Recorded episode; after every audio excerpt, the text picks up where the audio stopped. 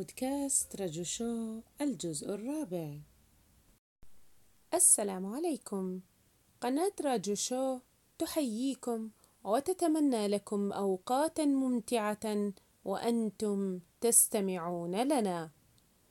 تلخيص رواية نبض بقلم أدهم الشرقاوي.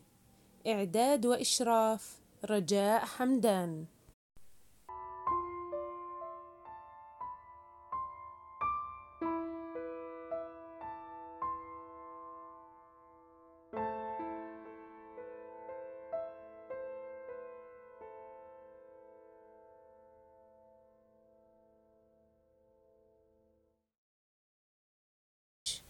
لا أدري لماذا أتذكر شجرة الورد التي زرعتها من أجلك. اسقيها من أجلي لأشعر أن ثمة حياة واحدة كنت سببها. ما زلت أحبك وأحلم بك وأفكر بك. من نبض هل للشوق وزن؟ لا أعرف ولكن قلبي يصبح بثقل الجبال كلما اشتقت إليك. أفكر بهذا وأنا في منتصف مدينة تحترق. تتحول رويدا رويدا إلى ما يشبه الجحيم. ثم لا تلبث تلك النار أن تشب في أعماقي كما لو أني أبتلع المدينة كلها. ربما لأن الحروب لا تحدث دمارها من حولنا فقط بل تطال كل ما فينا. نحن أيضا نصبح منكوبين أكثر من المدن المدمرة نفسها. حتى الأطفال بات حديثهم عن المدفع والدبابة بدلا من الألعاب والحلوى. فالأعين التي كانت تغمض في لعبة الاستغماية لم يعد يغمضها شيء سوى يد الموت. ولكني أعرف كما تعرف أن الحروب لا تجيد المزاح وأن ما تسرقه منا لن يتسنى لنا ابدا استعادته. رغم أننا نتمسك دائما بأمل استعادة الأرض ولكن بداخلنا ندرك جيدا أن الأرض المزروعة بجثثنا ستنبت حياة خالية منا. أصعب من الموت غيابك. إنني لا أملك سلاحا أقاتل به سوى حبك. لا أملك اسبابا كبيرة ومهمة للعيش سوى رؤيتك أمامي سالما. سماع صوتك من جديد يبث الحياة في هذه الأماكن. كلما علت أصوات المدافع من حولي أبحث عن صوتك في ذاكرتي. عن آخر قصيدة قرأتها لي. كل الشعارات التي تتلى في مثل هذه الظروف تبدو لي أشبه بالشتائم أو النكات البشعة. وإن كنت, وإن كنت أيضا أرددها أحيانا على سبيل المواساة لا الاقتناع إني لا أجد في هذا الصراع المحموم كلما استغرقت في التأمل أي معنى سوى جشع الإنسان ومحاولاته الفاشلة لوضع أطماعه في قالب النبيل. ولكن الأبرياء وحدهم من يدفعون الثمن في النهاية. وحدهم من لا يحق لهم إبداء رأي في الأسباب التي من أجلها تؤخذ منهم حياتهم. لا تفقد أملك لا تفقد قلبك لا تفقد روحك أنتظرك. صمتك يرعبني. تخدر إحساسي فلم أعد قادرة على تمييز الخوف من الحزن من الفقد من القلق. عدة أشهر مرت دون أن يصدر منك أي شيء. والحرب وصلت إلينا في البداية كان الموت ينتقي ضحاياه بعناية. الآن أصبح الموت جماعيا ويصعب تمييز الراحلين لأنهم باتوا يذهبون جماعات. أعتاد على كل شيء هنا إلا غيابك. كل ما أريده الآن هو أن أعرف أنك بخير أنك لم تخلف وعدك. قلبي يحدثني بأنك عائد ولكني لم أعد أستطيع تمييز صوت الأمل الواهي من صوت اليقين البين. ايا كان هذا فهو الحبل الذي ألوذ به بعد حبل الله تعالى. أنتظرك بين قذيفة وأخرى وأحبك حتى الرمق الأخير. هل تعرف أني ذرفت من الدموع حين رأيت رسالتك أكثر من دموعي منذ غبت مجتمعة؟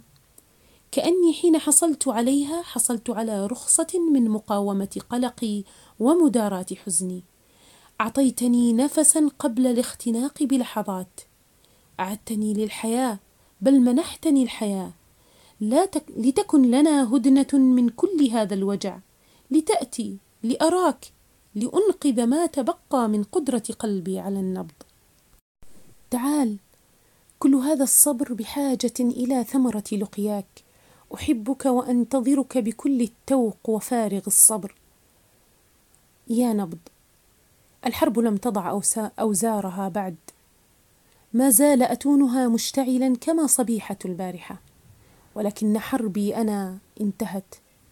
أتذكرين يوم قلت لك في كل حرب هناك معركة جانبية يخوضها كل إنسان وحده؟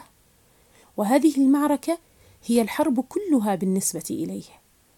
كنت حربي كلها يا نبض وأنا الآن مهزوم بك. إننا نخوض الحرب زرافات ونقيس نتائجها وحدانا. وأنا حين خسرتك لم يعد هناك ما يمكنه أن يرمم خسارتي لك. حتى كسب الحرب مع الجماعة. النصر لا يعزي فاقدا عما فقد. وهذا الوطن على اتساعه أضيق من أن يكون لي حبيبة بعدك. كم أتمنى الآن وأنا أكتب الفصل الأخير في حكايتنا؟ لو كنت كائنة روائية فقط. علاقتي بك لا تتجاوز حدود هذه السطور. وحين أفرغ منها يكون كل شيء قد انتهى. كم أتمنى لو كنت صني لو كنت صنيعة حبر انتهت بفاجعة ولا تكوني فاجعة صارت حبرا. فالفواجع في الروايات تنتهي بانتهاء الرواية ولكن هذه الفاجعة الحقيقة ستبقى تحزنني في قلبي طول العمر وستبقى هذه الأسطر التي أردت بها أن أتخفف منك تذكرني بك. أنت أقوى بكثير من أن يقتلك حدث كتابي وأنا أضعف بكثير من أن أقطع الحبال التي توثقني بك. أحسد كل الذين قتلوا أبطال رواياتهم بدم بارد وتقاضوا على ذلك أجرا. ليتك كنت مخلوقا روائيا أكتمل بموته ولكنك كنت أنت القتيل والقاتل.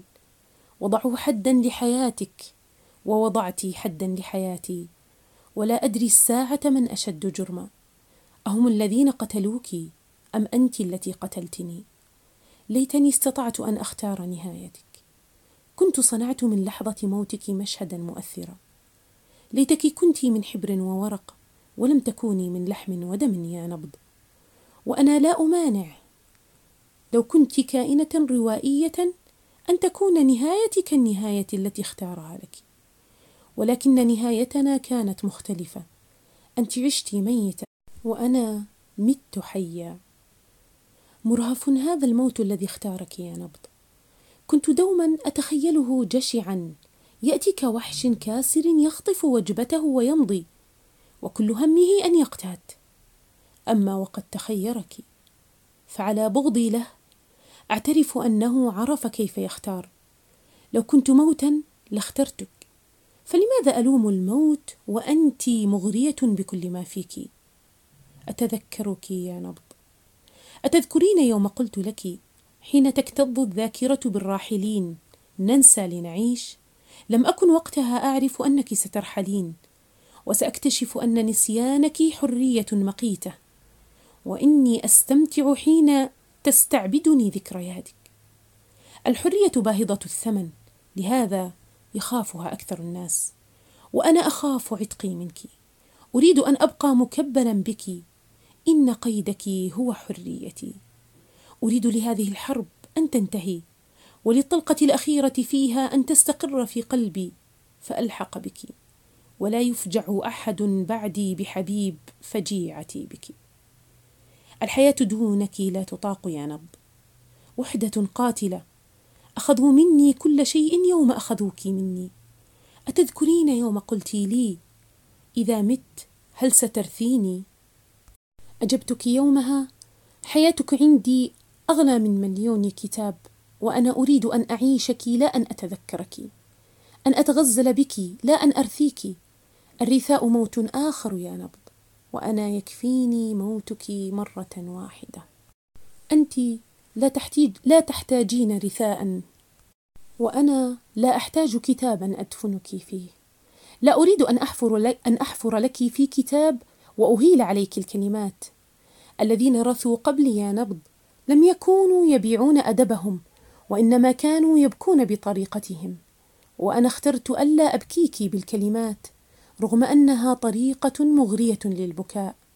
حتى أني لا أريد أن أخلدك كما فعلت الخنساء بأخيها صخرة في قلبي نار يا نبض لا تطفئها أنهار العالم ولو صبت بي. ما دمت حيا سأبقى أتقلب على جمر رحيلك. وليس غير الموت يطفئها ويحيلني إلى رماد. عندما تحضرين إلى ذاكرتي وأنت أصلا لا تغيبين يصبح للأشياء طعم آخر ولون آخر. أعانق فيك كل الذين أحبوا وفقدوا.